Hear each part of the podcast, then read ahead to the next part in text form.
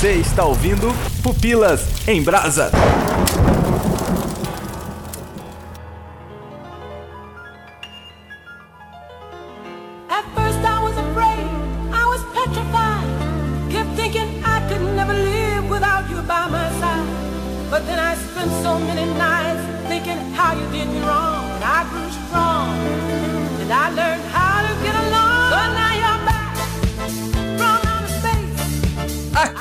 Aqui é o Léo Agrelos e se Perdido em Marte fosse passar no SBT, Silvio Santos com certeza falaria que esse é o Resgate Soldado Ryan 2, não perca logo após o show de Manel.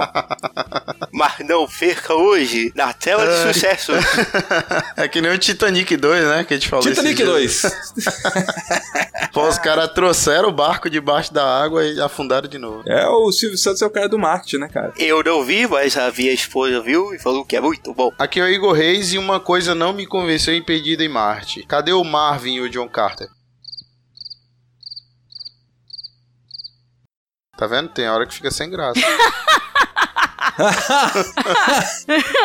É, querido ouvinte, a gente estava em off aqui comentando que as nossas entradas às vezes são muito ruins. E o Igor, com a humildade boa, de sempre, mostrou que o caminho realmente que é esse. É, é barril. Mas é bom, é bom a gente manter esse nível porque o ouvinte, ele sabe que esse é o nível das piadas e ele vem, chefe, esperando por isso, esperando pela piada Ele ruim, quer ele quer piada a ruim. piada ruim. Ele quer. Eu sei que você quer, ouvinte, a gente tá aqui pra te dar. Quando ele termina de ouvir o podcast, ele vai ouvir pra ser nosso. Exatamente, é o mesmo público. É o mesmo público. Segue o Tiro Lipa no Instagram. É a mesma galera.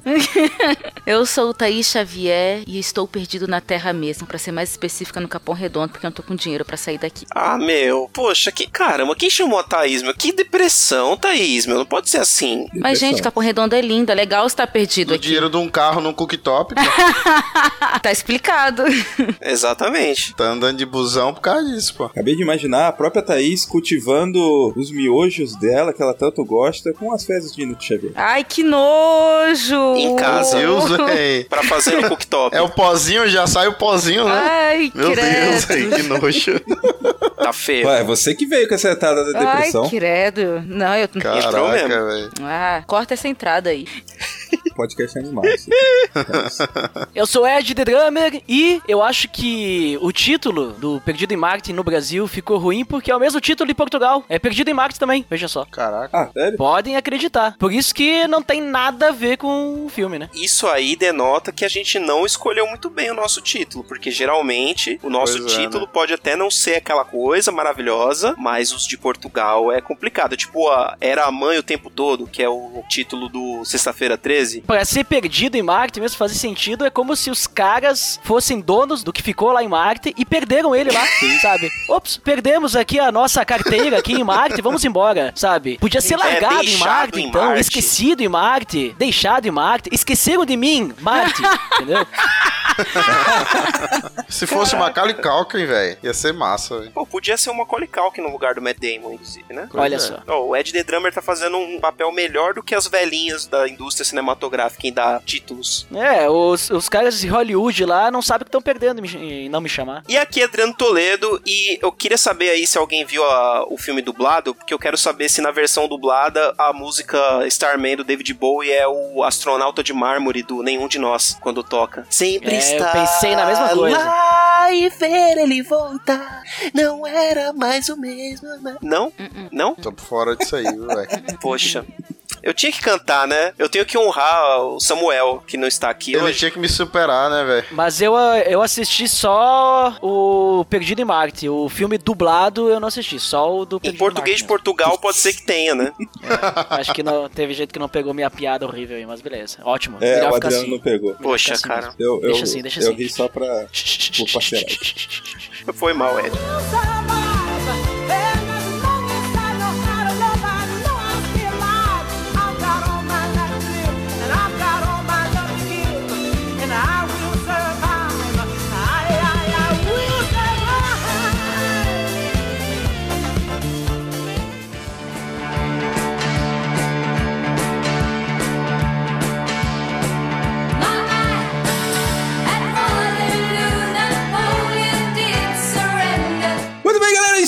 Aqui hoje para falar sobre Perdido em Marte. Ou seria um prequel do Resgate do Soldado Ryan, sabe? Aquele negócio pela visão do Ryan.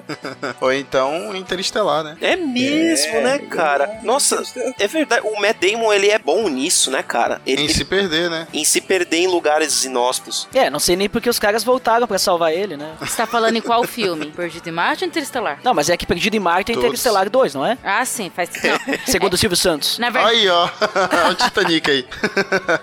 Ah, o Perdido em Marte tá tudo errado, porque na verdade, os caras, se os caras tivessem visto Interestelar que saiu antes, eles poderiam ter deixado o Matt Damon pra trás. Exato, evitado tudo. Ainda bem que não é o mesmo cara, né, velho? Aquele man lá, na moral. É, então, ó, relembrando aí nosso cast de Interestelar aí, é o Man que simboliza quem? O homem. E aqui não, é um cara legal, um cara gente boa. É, cara, o Matt Damon é um cara legal nesse filme, né? alto astral demais pro meu gosto. Ele dá medo. Gente alto astral demais, Sério? eu fico Falou a mulher do. Nito aí agora.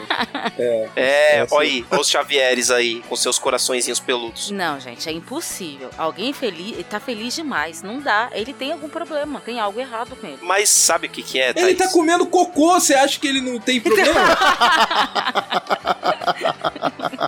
ou o cara entra na depressão, ou o cara fica muito Um alegrão, ano e velho. meio comendo batata, rapaz. A estratégia dele é a mesma do Homem-Aranha. Ele faz piada pra não se Ah, é desesperar. verdade, ele é o É Homem-Aranha faz. do Marte. É igual o Homem-Aranha. Faz todo sentido. Matt Damon, próximo Homem-Aranha. só não solta a teia, né? E esse foi o cast de Perdido em Marte aí, ó, com essa Valeu, belíssimo Obrigado, paralelo entre Perdido em Foi um Marte e prazer. Homem-Aranha.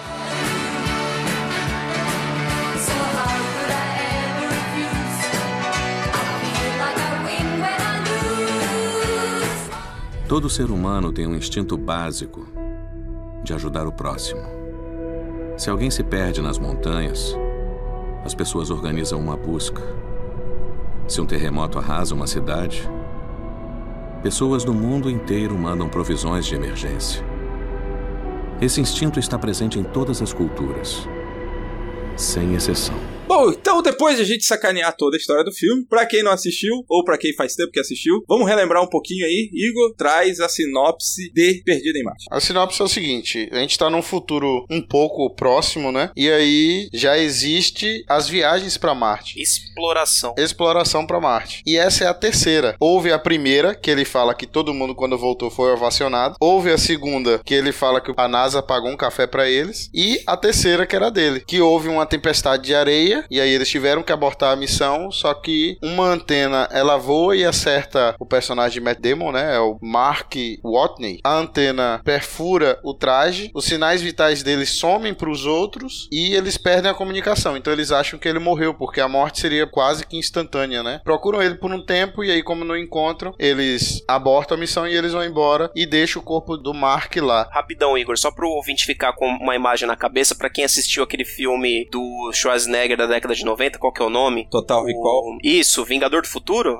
O ouvinte sabe. é Aquele o filme lá que ele vai pra explodindo. Marte. Isso, e aí ele tira o que a cabeça capacete lá, ele também a cabeça explode naquele efeito maravilhoso dos anos 80. É isso que o povo achou que aconteceu com o nosso querido Matt Damon aí nesse filme. Isso. Só pra você ficar com essa imagem bonita na cabeça, ouvinte.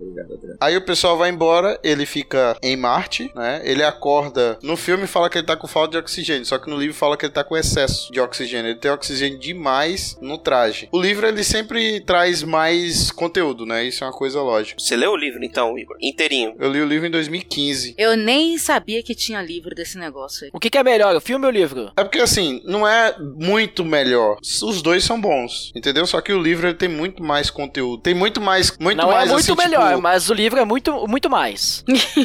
É, é porque eu gosto muito do filme e gosto muito do livro também. É porque o livro, assim, o Mark, ele é muito nerd. Dá bastante conteúdo, mas não é chato, entendeu? Ele não é aquele nerd chato. Ele é aquele cara inteligente, mas não é chato. Sabe aqueles cálculos que ele fez? Ah, contou quantas batatas tinha, quanto de comida tinha, o que quanto de não sei o que. Então, ele tá sempre fazendo esse tipo de cálculo e sempre explicando o que que tá acontecendo. Por exemplo, no traje dele, ele explica porque, assim, como é, a água evapora muito rápido em Marte, o sangue dele é, evaporou muito rápido e fez a crosta junto com a areia. E por causa disso ele não morreu. Então ele tá com aquela antena, ele corta aquele fio, né, que a gente vê no filme, entra lá dentro do rabo e aí ele faz faz aquela cirurgia nele, ele fala que deu nove pontos. Imagine o tamanho do buraco. No filme foi só um buraquinho, né? Três pontos só.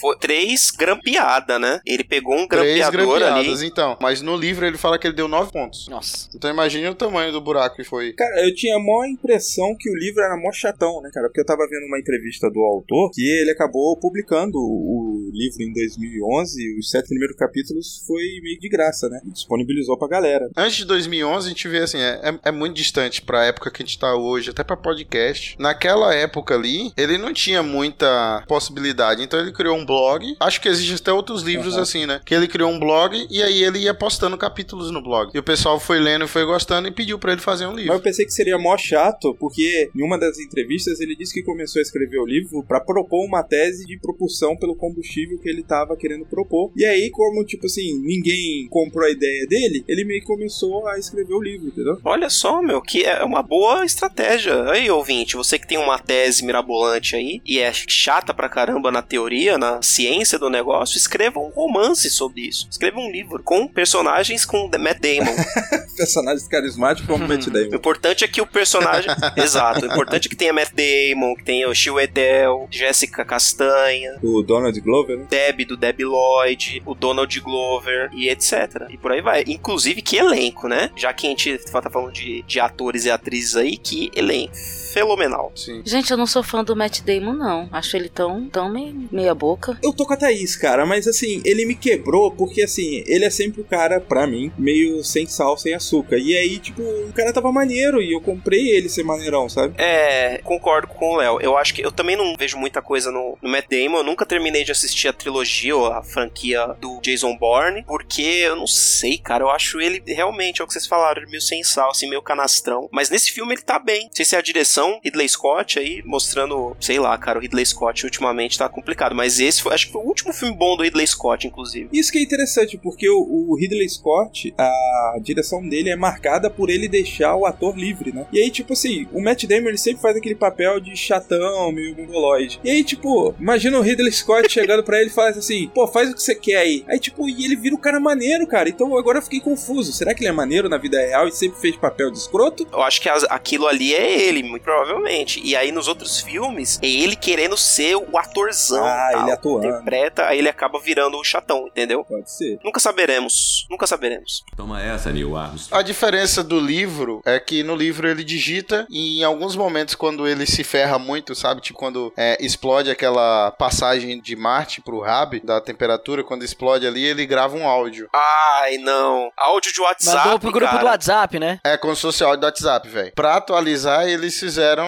o blogueirinho, né? E eu não sei quantos conhecem, tem um canal no YouTube. É como se fosse a viagem de ida. E aí eles apresentam a tripulação. Por quê? Porque o filme já começa a galera abortando a missão e todo mundo já se conhecia. Então eles fazem isso como se fosse um, um prequel, né? Dessa viagem. Previously on Perdido em Marte. É que nem fizeram com o lançamento de Alien Covenant, mais ou menos. Eles lançaram no YouTube do, do estúdio ah, sobre o filme. Eles lançaram aqueles vídeos também deles falando sobre a, mais ou menos isso. Só que o deles já é na viagem. Ah, já é na viagem já. É, aí fala, esse é o fulano, fulano faz isso, tá ligado? Sim, tipo, apresentando o personagem que não, não É, teve durante é. o filme. Cada um ali tinha uma função, né? Ele era botânico e ele era também engenheiro. Tem um Sim. canal no YouTube que os russos que estão lá no- naquela estação russa no espaço, eles meio que ficam blogando também, né? É a mesma coisa o americano também. Teve um americano que fez maior sucesso nos Estados Unidos. É, a Rússia tá meio sem dinheiro, então ela tem que ganhar views, né? Aí o, o YouTube monetiza pra poder pagar as contas lá em cima. Mas teve um astronauta americano mesmo que fez vlog da experiência dele lá na Estação Internacional É, ele Espacial. Acho que era Chris,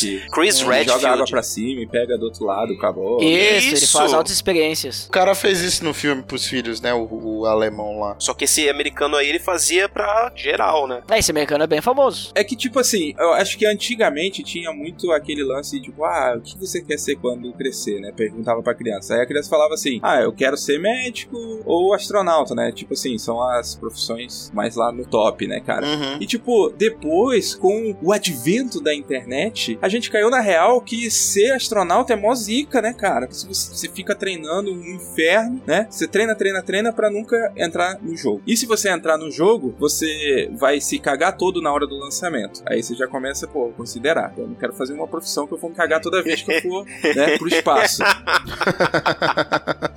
Que eu vou ter que comer batata plantada na merda, na minha merda. Exato. Aí depois você fica pensando assim, pô, se eu for pra lá, eu vou ser exposto a muita radiação, meus filar tudo, meus genes lá tudo, e possivelmente algum câncer antes dos 80. Então você já começou a falar se considerar. Talvez eu não queira ser um astronauta. Depois você aprende que, tipo, você perde massa óssea. Então quando você voltar com menos de 50 anos, você já deve ter quebrado seu fêmur. Então você começa a considerar algumas coisas que, tipo assim, talvez não seja a melhor profissão pra você desejar quando você é criança, né? Então eu acho que com esses negócios da internet e tal, teve uma volta ao glamour do astronauta. Tipo, calma aí, gente, é maneiro aqui em cima também, não é só coisa ruim que vocês estão olhando aí e tal. Tem coisa legal, olha só, eu consigo pegar água do outro lado, olha, vou jogar aqui, uh, joguei, peguei aqui, entendeu? Então, tipo assim, eu acho que o lance dos blogs hoje que as empresas fazem, eu acho que é muito mais pra tentar voltar esse glamour e falar assim, olha, aqui em cima é legal também, tá? Não é só desgraça aí não. É, mas eu acho que não diminuiu a quantidade de pessoas que tentam ser astronautas, entendeu? A concorrência ainda é mais do que um pra um. Cara, me dá a impressão de que deve ser a coisa mais difícil que tem nos Estados Unidos, lá pelo menos, é ser astronauta. Uma coisa interessante, a gente tá falando de Estados Unidos toda hora, mas eu acho interessante, no filme mostra os outros países, né, se envolvendo, né, na corrida espacial e na missão e tudo mais, e eu achei muito legal, não sei se no livro é assim, o Igor vai poder dizer, que é a China que salvou tudo no final, né? E é tudo em clima de muita amizade e colaboração e amor mesmo, em que os Estados Unidos e a China tentam ir lá e, e resgatar o cara, sem nenhuma segunda intenção, digamos assim. Eu achei isso bem fora da realidade, mas bonito. Ah, é bonito, cara. Perdidos em Marte é mó alto astral, velho. É um filme pra você assistir sábado à É, noite então. e ficar feliz. Total, mas É não tem nada a ver com a né, realidade, cara? mas é, to- mas é legal. Mas é marketing também, né? Imagina só, tu tem o mundo inteiro voltado os olhos pro astronauta que ficou perdido lá em Marte. Tá todo mundo sabendo dele. Aí de repente tu é a nação salvadora que vai poder ajudar o cara lá. Imagina o que, que o mundo vai pensar da China. Olha, pode ser, hein? é Sabe, verdade. não existe almoço grátis, né? Entendeu? É, então. É, eu penso dessa forma também. Não, eu achei legal que depois no final do filme lá, a próxima missão já tinha um chinês no meio, e aí eles estavam todos ali e tudo mais. Meu, lindíssimo o final, o desfecho e tal. Claro que já tinha, já tinha o chinês. Eles pensaram assim, ah, vamos, vamos ter que botar ali o chinês ali só pra, pra poder dizer, ah, obrigado agora. Mas eles meio que foram obrigados a botar o chinês aí, né? Porque a gente não tava na reunião lá, né? Que eles fizeram quem que ia ir, entendeu? A gente não tava, a gente só viu o que a mídia mostrou. E a mídia mente. É, né? Mídia golpista. Toma essa, Neil Armstrong. Eu vejo de duas formas. O que eu me lembro é parecidíssimo com a história no caso da China. Mas o livro, é, ele termina quando salva o Mark. Por quê? Porque o Mark, ele provavelmente vai morrer de câncer. Por causa daquela parada de plutônio que ele ficou, velho, ele ficou muito tempo com aquele negócio ali. Ele fez uma viagem de mais de 3 mil quilômetros a 40 por hora. Então pensa aí, quanto tempo foi que ele gastou? Sem falar que no livro é, tem uma tempestade de areia e aí ele viaja mais devagar, uma época. E tem uma situação em que ele tá descendo uma cratera e o veículo lá, acho que é o VAR, né? E o veículo tomba. Pra ele desvirar esse veículo, velho, é um sufoco. Então o livro tem muito mais detalhe. Quis contar a parte triste. Porque eu penso assim, ah, o filme é de duas horas, então bora tirar essa parte aqui e já pular pra frente, porque é um, há um avanço muito grande, não sei se vocês repararam isso, né? O avanço daqueles sete meses, desde quando o pessoal pega o alimento, né, do foguete chinês e pula pra quando eles já estão chegando perto dele. Quando pula, ele já tá magrelo já. Isso. O livro termina ali, quando salvam ele. Ainda bem que não foi o Peter Jackson que leu esse livro e resolveu fazer o filme, que senão ia ser uma trilogia, né? Isso é legal, mano. Aí o livro ele termina ali, porque tipo, não mostra ele voltando pra Terra. Termina com ele sendo salvo. É o ápice da história é essa. É, mas ali depois é, é bem curtinho, né? A parte que aparece na Terra. Aparece ele dando aula, a próxima missão, o que aconteceu com o resto da equipe, os que foram pra casa, o Michael Penha que voltou lá, embora a menina tivesse falado lá pra ele, ah, ninguém aqui nunca mais vai entrar num foguete de novo. E tava ele lá no final do filme, mostrando que as pessoas foram muito boazinhas com eles. A gente tem que entender, cara, que o grande público que assiste filme, ele gosta daquele finalzinho contando a história dos personagens. O fulano de tal viveu até os 40 anos. E o final feliz, É, né? aquele Final feliz, né? Casou e mora no rancho no Texas até hoje. Novela. É, Final do novela das oito. teve câncer e morreu dois anos depois. Não tem. Isso aí É, tu não vê. isso mesmo. Isso aí a mídia não mostra, entendeu? Olha aí, a mídia golpista não mostra. Toma essa, Neil Armstrong. Agora a gente vê a diferença do positivismo do Hitler Scott, com, do Andy Weir também, que foi quem escreveu, com o negativismo de Mother. Você vê assim, a humanidade ela é boa, né, pra salvar um cara e é ruim do, do jeito que Mother fala que a gente tá destruindo o planeta. Ah, mas ali tá de boa, eles estão descobrindo outro planeta pra gente destruir. Então, vamos salvar aquele cara porque aquele planeta é a salvação, entendeu? O Faz cara tá cagando sentido. outro planeta sozinho, né? A gente já tá destruindo isso aqui, então vamos lá, temos que salvar aquele cara. Se a gente não salvar lá, depois quando a gente chegar lá, ele vai estar tá lá. Pegando o gancho aí que o Ed falou da frase que não existe almoço grátis, não fica meio assim claro o porquê a galera se uniu toda pra salvar uma única vida, né, cara? Porque muito dinheiro foi, muito tempo investido, muita tecnologia, muita coisa e tal. E tipo, por quê, cara? A gente sabe que, meu, a gente olha ao redor aqui, olha ao nosso redor, a gente sabe que o governo não é tão bonzinho assim pra salvar uma população inteira, né, cara? Tá aí Mariana, aquele desastre que aconteceu lá em Mariana, pra falar isso daí que até hoje a galera não recebeu um centavo. Verdade. Então, assim, e por que tanta gente envolvida, tanta gente com dinheiro, tempo, tecnologia, inteligência voltado pra salvar uma única vida? É que aí você tem que começar a analisar as motivações dos personagens, né? Se você parar pra pensar, o personagem que tá mais próximo de ser um vilão é o Deb do Deb Lloyd, né? E aí, meu, nisso você já tira uma base, né? Diretor da NASA. Ele só queria que a NASA saísse por cima, tava com medo do que pudesse acontecer com a agência em si. O, o Chiwetel lá, o, o cara que era diretor de outra parada da NASA, tava um pouquinho mais preocupado com o Mark e ele deu um jeito de eles poderem virar toda aquela situação para que eles, ele pudesse ser resgatado. Mas tudo o- a missão de resgate meio que aconteceu porque a parada dele ter ficado em Marte lá vazou, né? Se não tivesse vazado, eu acho que eles nem tinham voltado, porque o cara teve funeral, o cara foi dado como morto mesmo, e aí, tipo, do nada ele conseguiu se comunicar. Só que ele só foi resgatado porque alguém provavelmente vazou isso. No filme dá pra ver isso bem claro, assim, que eles falam, meu, vamos deixar isso aqui só entre nós. Aí dá um corte, do corte já vai pra conferência de imprensa da galera perguntando pro cara, e aí, cadê o cara? Como é que ele tá lá? Aí no que virou que o cara tava lá, a NASA não teve o que fazer. Eles tiveram que ir buscar o cara. Aonde eles tinham como controlar a situação é quando o público em geral não sabia que o cara tava perdido em Marte. Se o povo tivesse ficado na escura mesmo, se o povo em geral nunca tivesse sabendo que ele tava lá perdido, muito provavelmente aquilo teria ficado entre eles mesmo e talvez o cara teria realmente morrido. Então vamos comparar aqui uma história real, né, cara? Apolo 13. É o mesmo cenário, né? Pode dizer que é o mesmo cenário? É, quase. Você tem o- os caras lá no espaço, começa tudo a dar errado e os caras vão morrer. E aí tem toda essa comoção, tem todo aquele negócio de tipo, ó, estamos com vocês, beleza e tal. É, mas eu acho que no Apollo 13 é aquele que eles têm que destruir o asteroide lá, Não, né? isso é o Ele tá falando da vida Não, esse é real. Armagedon, isso é. Armagedon, maluco. Ah, é verdade, nossa! É, bah, foi mal. Tá falando da nave do Apollo 13. é, que o que saiu fez o Ah, filme com o tá, não, não. Tá? Tem um retiro que eu disse aí. É, por isso que eu perguntei. Eu disse, peraí, ele tá falando do que, cara? Ele tá falando da nave? Tá falando... Tá todo mundo perdido aqui, né? Então tá ok.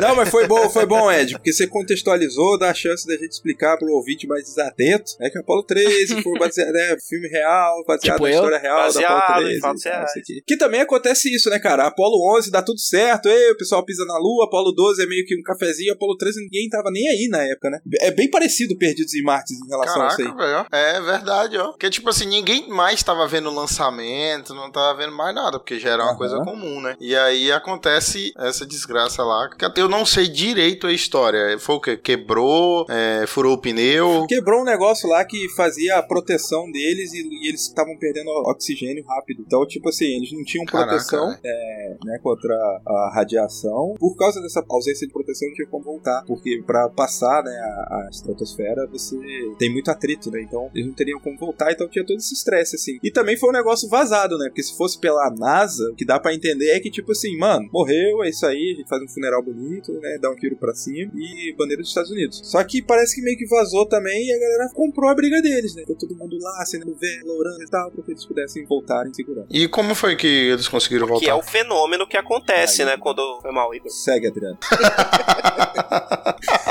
Vou seguir, vou seguir então. segue aí, Adriano. É porque eu não assisti o filme, pô. Porque esse é o fenômeno que acontece quando existe uma grande desgraça no mundo aí, ó, como o caso aí que eu lembrei aí, inclusive, eu, eu lembrei que foi o dos mineiros chilenos aí, Ah, antes da sim. gravação aí.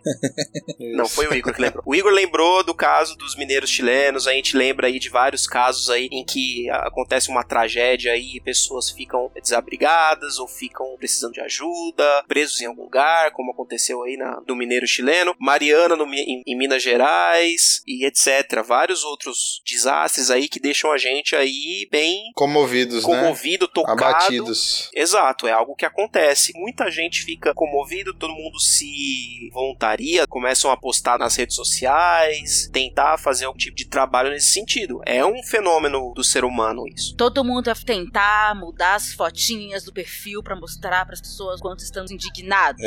Exato, Vivos. porque é muito importante isso e muda muita coisa. Sim, claro. Isso aconteceu quando caiu o avião da Chapecoense, né? E você vê o tanto de colombiano que foi lá, subiu a serra, um lugar difícil de chegar e as pessoas foram, derrubaram mata pra chegar com carro, pra conseguir salvar quem tava lá ainda, dos sobreviventes, né? Então, mas assim, o que eu queria levantar, assim, o que eu queria saber é que, tipo, que horas a gente se comove, sabe? Porque, por exemplo, depois do, do acidente da Chapecoense, que morreram 71 pessoas, teve uma outra queda de avião que morreram 241 pessoas, e tipo assim, whatever, entendeu? Chapecoense deu resultado. Aí você pode falar assim, ah, mas os caras eram mais famosos e tal, tinha todo esse negócio. Mas, por exemplo, aquele filme que a galera cai lá no Uruguai, que é, eu acho que é. que os caras. te- Vivos, né?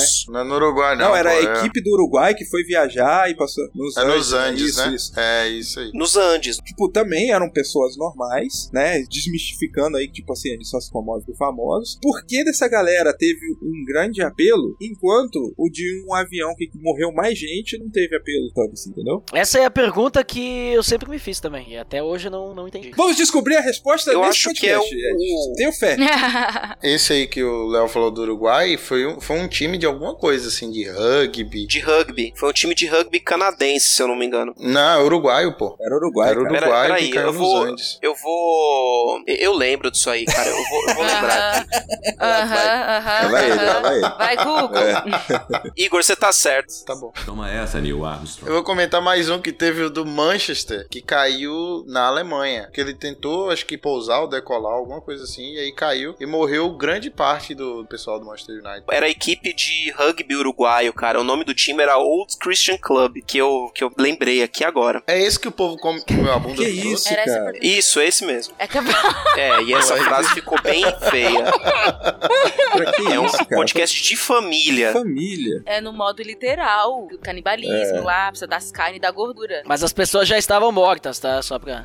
Então, tem o livro, e no começo do livro o cara que ele já começa falando assim, ó. Eu não me arrependo de nada e faria de novo. Pra salvar a galera, entendeu? Tá certo. Que a história era o seguinte, o pessoal tava com medo e ninguém queria sair, porque foi tudo neve. Aí até que alguém saiu, saiu um grupo, e aí eles voltaram com socorro pras outras pessoas. É a mesma história de Lost, né? Tipo, o avião caiu em outro canto, pá. Então tava procurando eles no lugar errado e não queriam achar. E aí um pessoal foi, um grupo foi, e aí foram encontrados. E aí eles voltaram pra buscar o restante. E acho que foi desse pessoal que ficou lá que comeu a bunda dos outros, tá ligado? Caraca, meu. Depois do Igor discorrer sobre Mas no bom necrofilia, vamos lá, vamos voltar à questão antiga aqui, porque vocês acham que, é, tipo, existe uma comoção por um fato e pro outro que, tipo, se tem as mesmas ou parecidas particularidades, não tem a mesma comoção. Talvez o que pode acontecer é o seguinte, porque a gente sempre se compara, né? Compara, ah, eh, existem muitos desastres, existem fome na África, não sei o que, blá blá blá blá. Só que talvez o que pode levar as pessoas a se comoverem é aquilo que eu comentei antes, a mídia golpista que comove as pessoas. Porque tu pega, por exemplo, a gente teve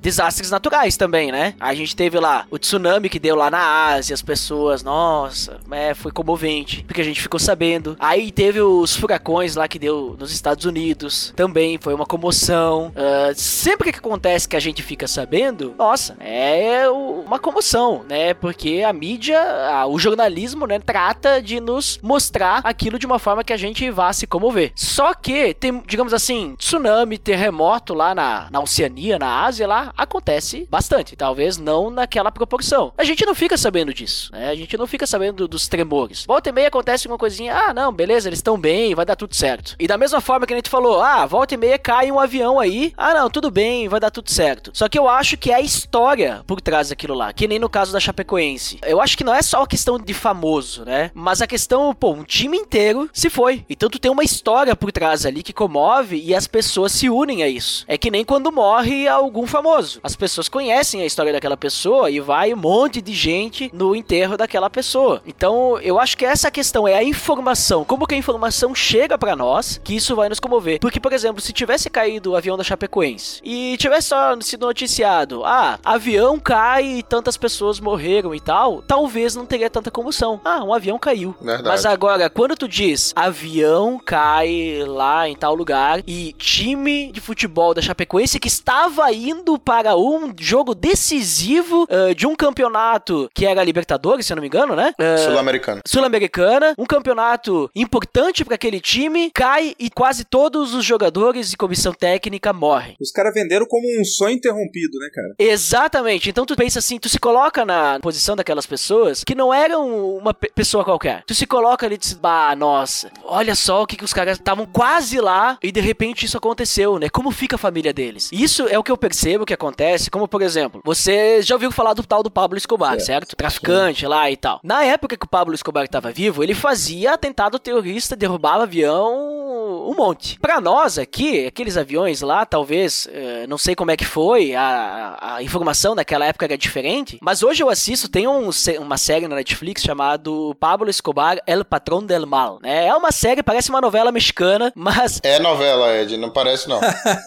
pelo que eu ouvi falar, ela é mais fiel, digamos assim, aos fatos. Obviamente tem aquele romance, né? Um pouquinho roman- romantizada, mas é mais fiel do que tu pegar Narcos, que é a visão americana, né? E daí eu decidi assistir. E quando tem esses trechos lá que ele vai falar, ó, que teve o- a bomba que explodiu o avião, eles sempre colocam alguns personagens, né, na história ali da série pra mostrar, olha, tinha essa mulher aqui no avião que ela estava indo se casar com o seu a pessoa que ela amava e era assim o amor da sua vida, não sei o que, sabe? Então eles inserem essa história pra que aquele atentado tenha, digamos assim, eh, personalidade, Comoção, né? ele- isso, ele tem algo emocional. Porque senão tu tá assistindo a série, ah, morreu um monte de personagem do The Sims lá, sabe? Morreu um monte de personagens que a gente não sabe quem são. Minion. É, um monte de Minion, sabe? É descartável. Mas ali não. Então, como eles inserem dois, três personagens que estão naquele avião que vão morrer, como não vai morrer o presidente lá e tal, mas tem aqueles personagens, tu diz, tu se comove. Ah, olha só, aquele avião tinha essa pessoa. E aí tu começa a pensar, pai, não era só essa pessoa, tinham outras pessoas lá dentro que também tinham seus sonhos, que também estavam indo pra algum compromisso importante e que naquele lugar que elas estavam indo, a pessoa que estava esperando ela chegar não recebeu ela, né? A pessoa nunca chegou. né? Então, eu acho que é a questão da informação, como que ela chega. Então, por exemplo, assim, ah, o dinheiro que foi utilizado pra salvar o cara que tava perdido em Marte poderia ser utilizado pra salvar um monte de comunidades que estão à beira da morte por causa da fome e tudo mais. Sim, mas só que ninguém pega, vai lá filmar aquelas comunidades e leva pras pessoas dizendo: olha, tem essas comunidades aqui. Mas agora o cara, o Marciano, né? Que é o nome do filme, inclusive, que tá lá em Marte, sem o que fazer. E só depende da gente ir lá buscar ele, todo mundo tá sabendo. E as pessoas se comovem. Pô, o cara ainda tá com força de vontade, o cara quer voltar, a família dele aqui, o povo, né? Então vamos se comover, vamos ajudar esse cara. Eu acho que é essa que é a questão. é Como a informação chega até nós. Porque se chegasse toda a informação do mundo, de tudo que tá acontecendo no mundo até nós, eu acho que a gente se comoveria por tudo. Talvez a gente não ia conseguir ajudar todo mundo. Você acha mesmo? Ou a gente se comove ou a gente não se comove. É que nem o caso da Chapecoense, né? Tipo, quando eu fiquei sabendo, eu disse, bah, olha só, né? Mas vida segue, sabe? Ah, tu é um insensível. Não, tipo, eu vou fazer o quê, sabe, por eles? Não tem mais o que fazer, já aconteceu. Eu não vou poder ajudar o time deles, não vou dar dinheiro pra eles e tal. Eu não tenho o que fazer. Não é que nem o caso lá de Mariana, lá que a gente pegou, fez, mandou roupas, alimentos pra lá, pro pessoal que tava lá, que a gente ficou sabendo depois que tinha gente que tava pegando essas doações se vendendo, né? Que é brasileiro, né? Fazer o quê? Mas, é, sabe, pra mim não foi assim, nossa, vou me comover, mas não é porque eu sou insensível, é porque pra mim a informação simplesmente chegou. Ah, tu viu que aconteceu isso lá? Não chegou com uma, uma notícia mais, né, com detalhes, assim, só falaram, opa, ficou sabendo? Ah, não tô sabendo não. Ah, isso mesmo, ah, que coisa, né? Ok. Eu concordo com Ed nessa questão da importância de como a notícia chega e que, dependendo do relato, a gente acaba criando a empatia quando a gente cria uma relação com o indivíduo que do acontecido. Mas eu acho que às vezes também acontece de algo ser banal e aí a gente acaba não levando isso na relevância. Por exemplo, caiu um avião hoje, você caiu um avião amanhã, não importa se tem gente conhecida ou não, a gente fala, caramba, caiu um avião. Mas se começar a cair um avião todos os dias, vai começar a ser corriqueiro. Então eu acho a gente vai começar a não dar a importância. Do mesmo jeito que Mariana foi uma coisa é, anormal, não é uma coisa corriqueira. Então, mesmo eu não conhecendo as pessoas de lá, eu falo, caramba, olha só o que aconteceu com aquelas pessoas. Mas o pessoal que teve a enchente aqui da última vez, que levaram as casas aqui no meu bairro, eu não tava nem aí. eu não- É normal dar enchente, levar casa. Não me importa, eu não vou fazer muita coisa. Pegou fogo no apartamento da minha vizinha? Ó, pegou fogo, olha só que interessante, pegou fogo. Não ajudei em nada, entendeu? Porque pra mim isso é mais Sim. corriqueiro. É, esse é o problema de quando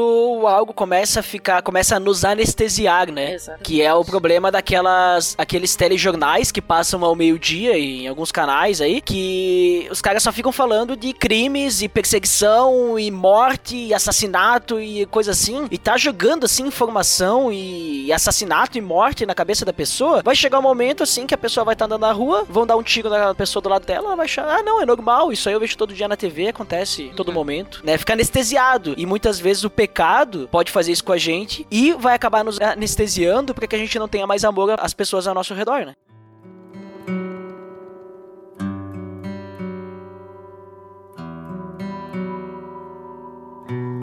Será que eles têm fome? Um bom lugar para dormir. Será que quando cai a noite, vem a escuridão, eles estão seguros?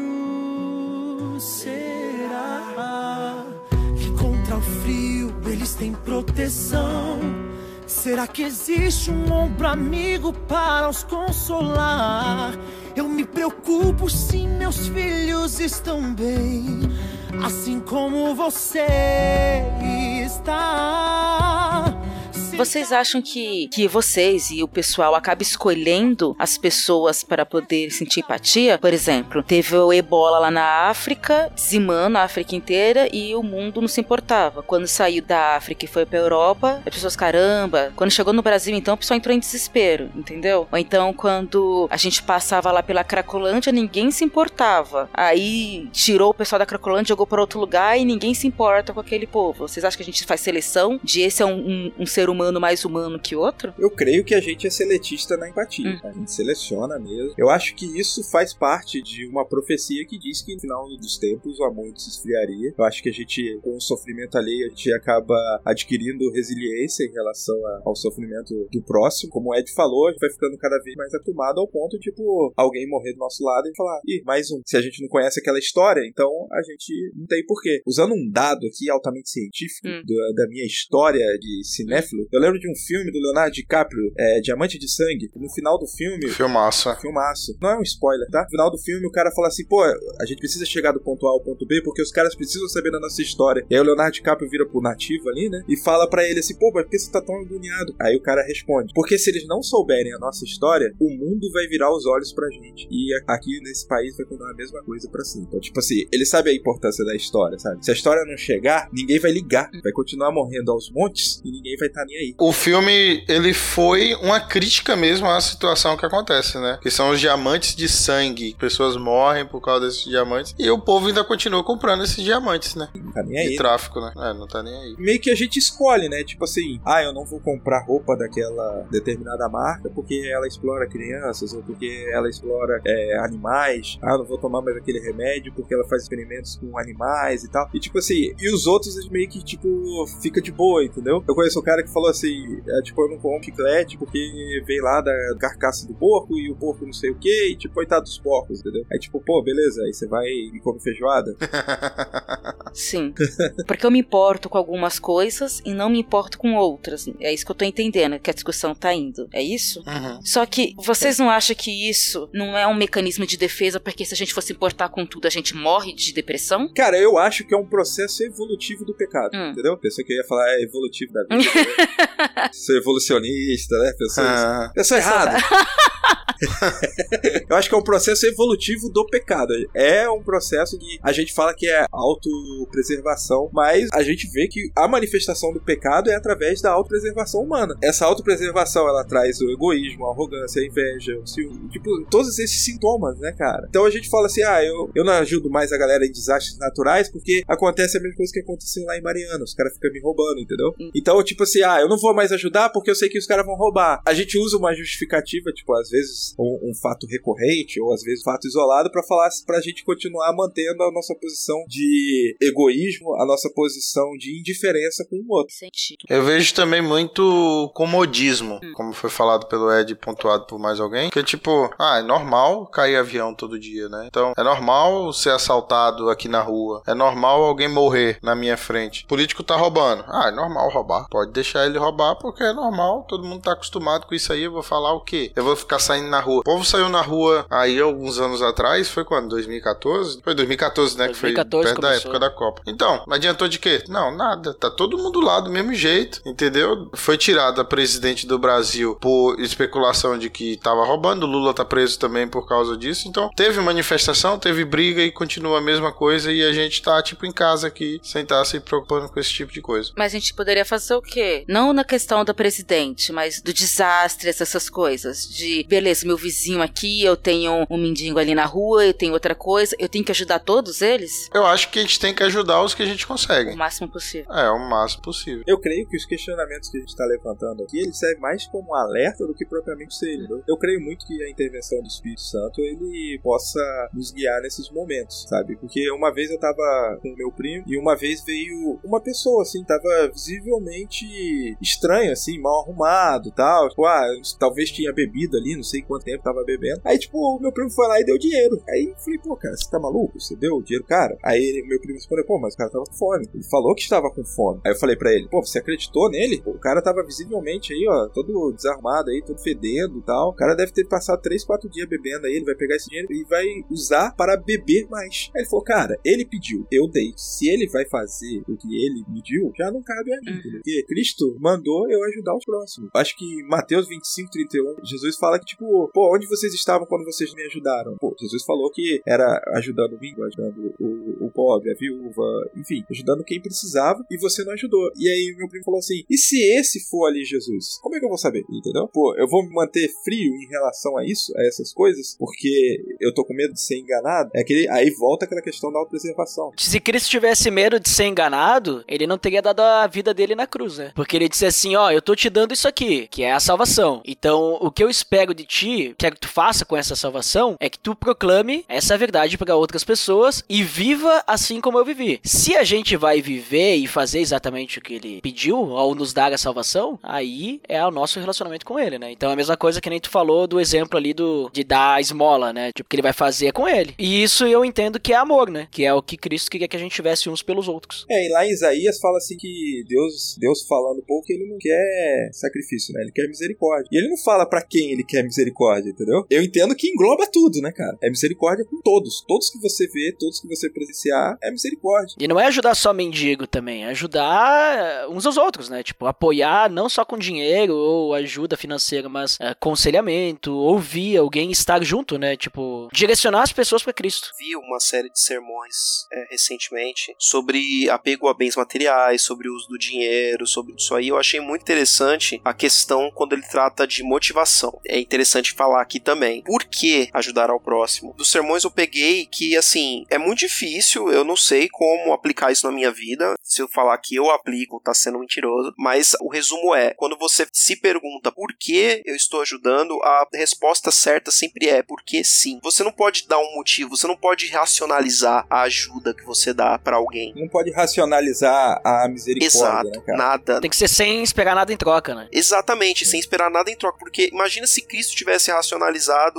a graça. Ele ia cobrar, não ia ser de graça. Isso, exatamente. E aí, outro paralelo que eu faço é do seguinte: tô jogando um, um jogo que chama Detroit, saiu recentemente. Ele fala sobre Android, sobre inteligência artificial e tudo mais, e tem toda uma discussão sobre como tá sendo a vida num mundo fictício em que existe inteligência artificial avançadíssima, mas eu achei interessante que em um certo momento tem uma propaganda no jogo sobre carros autônomos. E é algo que a gente vive hoje, questão de carro autônomo, né? E eu achei interessante porque tem um dilema moral na questão, porque no futuro do jogo, o carro autônomo, ele tem a capacidade de, no caso de ocorrer uma situação em que tem duas pessoas que entraram na frente do carro e o carro tem que decidir qual delas ele vai acertar, porque ele não pode não acertar nenhuma das duas, o carro tem a capacidade de fazer uma busca em milissegundos sobre todos os antecedentes das duas pessoas e tomar uma decisão sobre qual das duas que ela vai acertar. Então o carro faz o juízo de valor sobre quanto cada pessoa vale para a sociedade. Qual das duas merece viver? né? Exatamente, qual das Que duas Black merece Mirror mais isso. viver. Quando eu li isso aí, assim, no jogo é um- uma revista que tá no meio do jogo, você pode muito bem passar batido. E eu fui ler, né? Eu falei, caraca, meu, que conceito de ficção científica absurdo. E assim, é algo que. E se a gente jogar pra nossa vida, cara? O quanto que eu faço juízo de valor sobre centenas de coisas? Sobre, por exemplo, a ajuda que eu dou. Porque a gente escolhe, né? O que, que a gente vai fazer em questão de ajuda humanitária, né? A gente sempre tem um viés de, poxa, isso aqui eu ajudo porque X, isso aqui eu ajudo porque Y, o que o Léo acabou de comentar. Por exemplo, tem muita gente que fala, ah, mas eu vou ajudar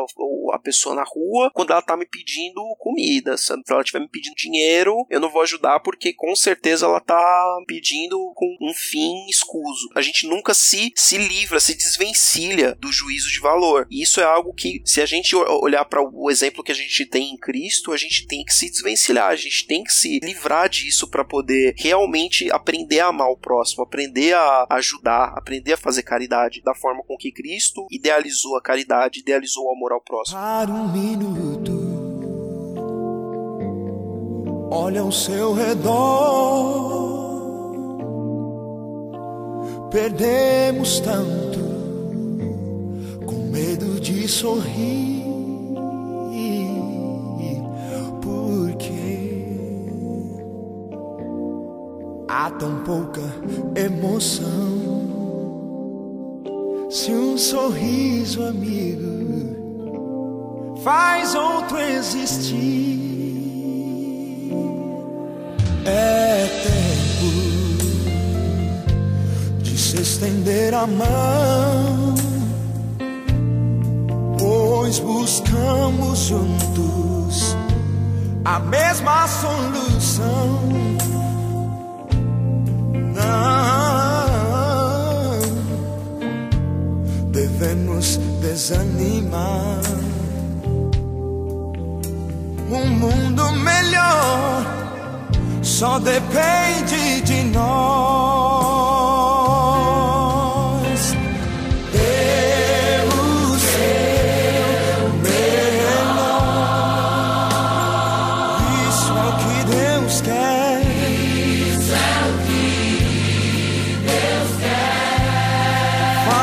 Alguém feliz. Faça E alguém também. E alguém também fará por você. Pessoas vão sem direção. Nenhum ombro amigo, um pouco de atenção. Mas devemos ver com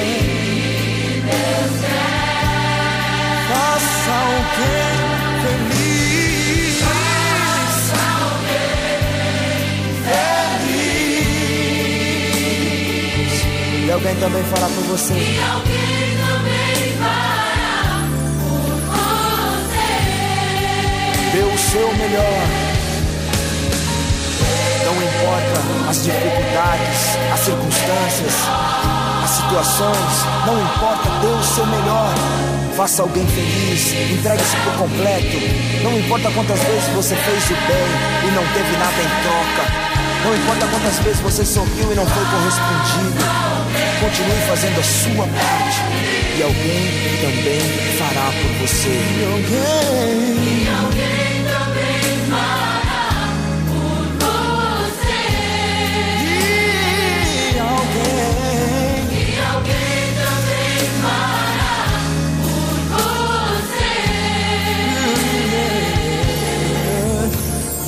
Jesus já fez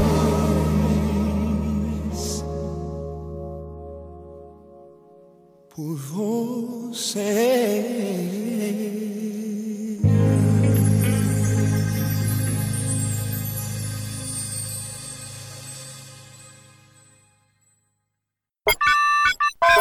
Então, no filme, a Lewis, a comandante Lewis, ela era muito fissurada nos anos 80. E aí ela levou uma série. Ele reclamava todo dia dessa série, todo dia, principalmente no livro. Ele só assistia isso, que ele ficou apaixonado por isso e porque só tinha isso. Que até uma série que tem um Fonze. Não sei se vocês lembram que ele tirou uma foto assim, dando os dois legal pra cima. É um cara que é tipo brincalhão, meio otário lá dos Estados Unidos, né? É, lá, lá é clássico esse, essa série. É, clássico, é. Aí levou essa série e levou um estilo de música que é o estilo disco, né? Até que quem for editar esse podcast tem que colocar essas músicas, né? Dessa época. então eu quero perguntar pra vocês, se vocês fossem pra Marte, tem uma missão pra Marte e você foi escolhido. O que da cultura pop pode ser uma sequência de filmes ou um- uma série e que estilo de música você levaria? Vou deixar o, o- o nosso único músico entre nós responder isso aí. Começar com a música aí. Ed, além da bateria, o que, que você levaria? Opa, a bateria acho que não ia dar pra levar, né? A não ser que fosse uma eletrônica, Olha olha só. só. Daria pra levar. No notebook, aí você Olha ficava tu, tu, tu, De dedo? WSAD.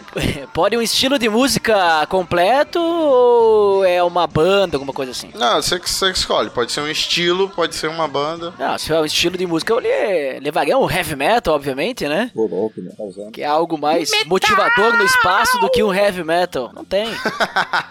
Até porque tu está cercado de metal, né? Dentro do espaço Então, mas eu acho um problema mais. levar heavy metal, mano. Por quê? Pô, você Por tá quê? num lugar. Que é muito pesado. Não vai subir na nave, né? É consumir muito, muito combustível, né? Vou ter que deixar o heavy metal em Marte pra voltar depois. Cara, o heavy metal, eu acho que o problema é que você tá dentro de uma bolha e, tipo assim, o heavy metal dá vontade de quebrar as coisas e eu acho que você quebrar o lugar que você sobrevive. Ai, nada a ver. Não, não, mas aí, aí é a pessoa que não tem controle, É, entendeu? Não tem aí. domínio Eu próprio. tô sozinho. Não, mas ali que tá. O heavy Desestressa. metal vai mostrar que, cara, tá de boas, entendeu? Relaxa, né? Porque imagina só, daí tu vai botar um blues, né? O blues que é uma música relaxante, capaz de dormir. Pior se for um jazz, né? Pior se for um emo Tem que core. ficar alerta, tem que ficar, olha, se quer ficar, se é pra quebrar tudo, tem que botar punk rock, entendeu? Mas se é pra ficar alerta, heavy metal, não tem como ficar mais alerta que heavy metal. Trash metal até assim. Tá lá no meio do espaço, a, a briga pegando feio lá, o povo fazendo aquelas coisas que o povo faz no espaço e o cara lá ouvindo lá, o Ed lá ouvindo. Meu, da hora, cara. Isso aí, deixa eles brigar e eu me cuido da minha, minha situação aqui, entendeu? Vou fazer meu serviço. O problema é você levar um emo core, meu. Aí, tipo, na- sozinho, no espaço. Já pensou se o, se o Mark tivesse levado o emo pra ouvir Ele lá, não lá teria no- sobrevivido. Não, ele teria se matado, com certeza. Exatamente. E cultura pop, né? Vocês pediram também. Cara, eu levaria é, a melhor série já feita, que é The Office. Eu assistiria milhões de vezes The Office, não tem problema nenhum. O Igor a gente já sabe que assistiria Met Mother, levaria, a gente vai falar. É verdade. É, isso aí. É. eu, eu ia dizer, eu não ia dizer How I Met Your Mother porque a gente acabou de ter um podcast, né? Eu levaria em homenagem a Nito os filmes de herói. certo? Os filmes em homenagem. Nossa.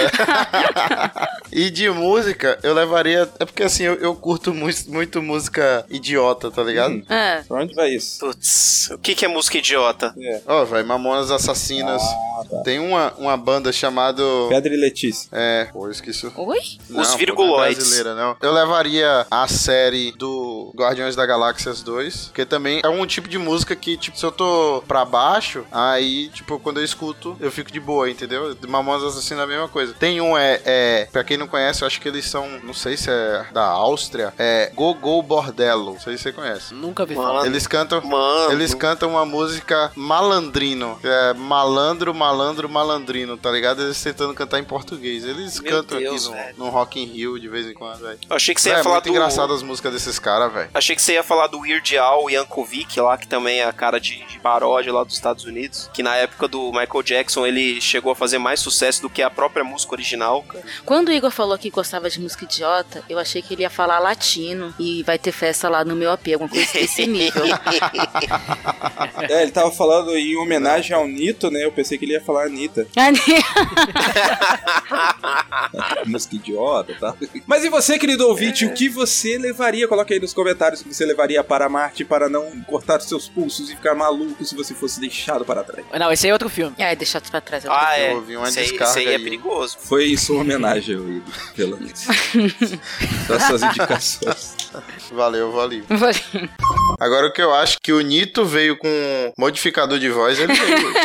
Veio com voz de mais macho, né? Agora. É, que É, o mau humor veio, veio tudo, porque né? foi... O humor veio É, tu é doido, bicho. Gente. Porque se fosse, se fosse a Thaís, se fosse a Thaís em Marte, rapaz, era duas semanas no máximo, velho. Acabou a comida, já deu. já. Exatamente. Seria terrível. Do Era é- uma semana, Ó, porque ela ainda ia É. queimar as coisas por causa do cooktop, então É, ia faltar não, não tem, não tem cooktop aqui e eu vou morrer. Acabou a minha vida. Falando em queimada, deixa eu só fazer uma zoeira aqui. Eu, eu, eu, assisti, eu reassisti o filme hoje, e aí eu, eu pensei numa, numa aplicação forçando barra, que ia ser bem engraçado. Ah, Ah, Pra quem assistiu faz pouco tempo, e- Ah. e, se, se quem lembra do filme aí, com que que o que o cara, o Mark fez a chama pra poder fazer a água lá que irrigou as, as plantinhas, alguém lembra? O que que ele usou? com nitrogênio? Não, ele usou a cruz do, do Martinez. Ah, sim, sim, sim. Ele pegou do- as do- lasquinhas da cruz pra Ah. poder queimar e fazer o fogo. Ou seja, CG. Ou seja, a isso. cruz cruz o Só a salvou. cruz salva. Só a cruz pôde salvar ele. Nossa, sensacional. Bora regravar aqui? Vamos... Gente, quem liga pro filme está cagando o filme. O filme é ruim. Pronto, fim. Não é? Não. O que eu quero dizer. Véi, o filme concorreu de melhor filme e ganhou o Globo de Ouro, Cara, cara, Nito, Ô, Nito, decepcionada. presta atenção, Nito. Nossa, tá muito nito mesmo. Acabou? Agora acabou? Eu acho que, tá- que o host também tá perdido no podcast. Não, pô, vocês estão vocês estão quietos, meu. Tá. Gente, eu, vou- sempre sou vou- Vou começar a cantar David Bowie aqui, meu. O Igor começou a falar da sinopse aí, de repente ele não conseguiu acabar a sinopse e misturou aí. daí- É, aqui é, aqui é Aqui é assim. Eu ta- é que eu tava esperando, É porque assim, quando tu acabasse a sinopse, eu ia falar. Vocês podem ficar com a sinopse do Igor, que é uma pessoa, né, estrogonoficamente sensível, ou vocês podem ficar com a sinopse do clássico Twitter do Sinopses, que diz que a sinopse de Perdido em Marte é Homem no Espaço se perde e vlog. Pronto. Ah, Boa. Perfeito, melhor sinopse. Hasta la vista, baby.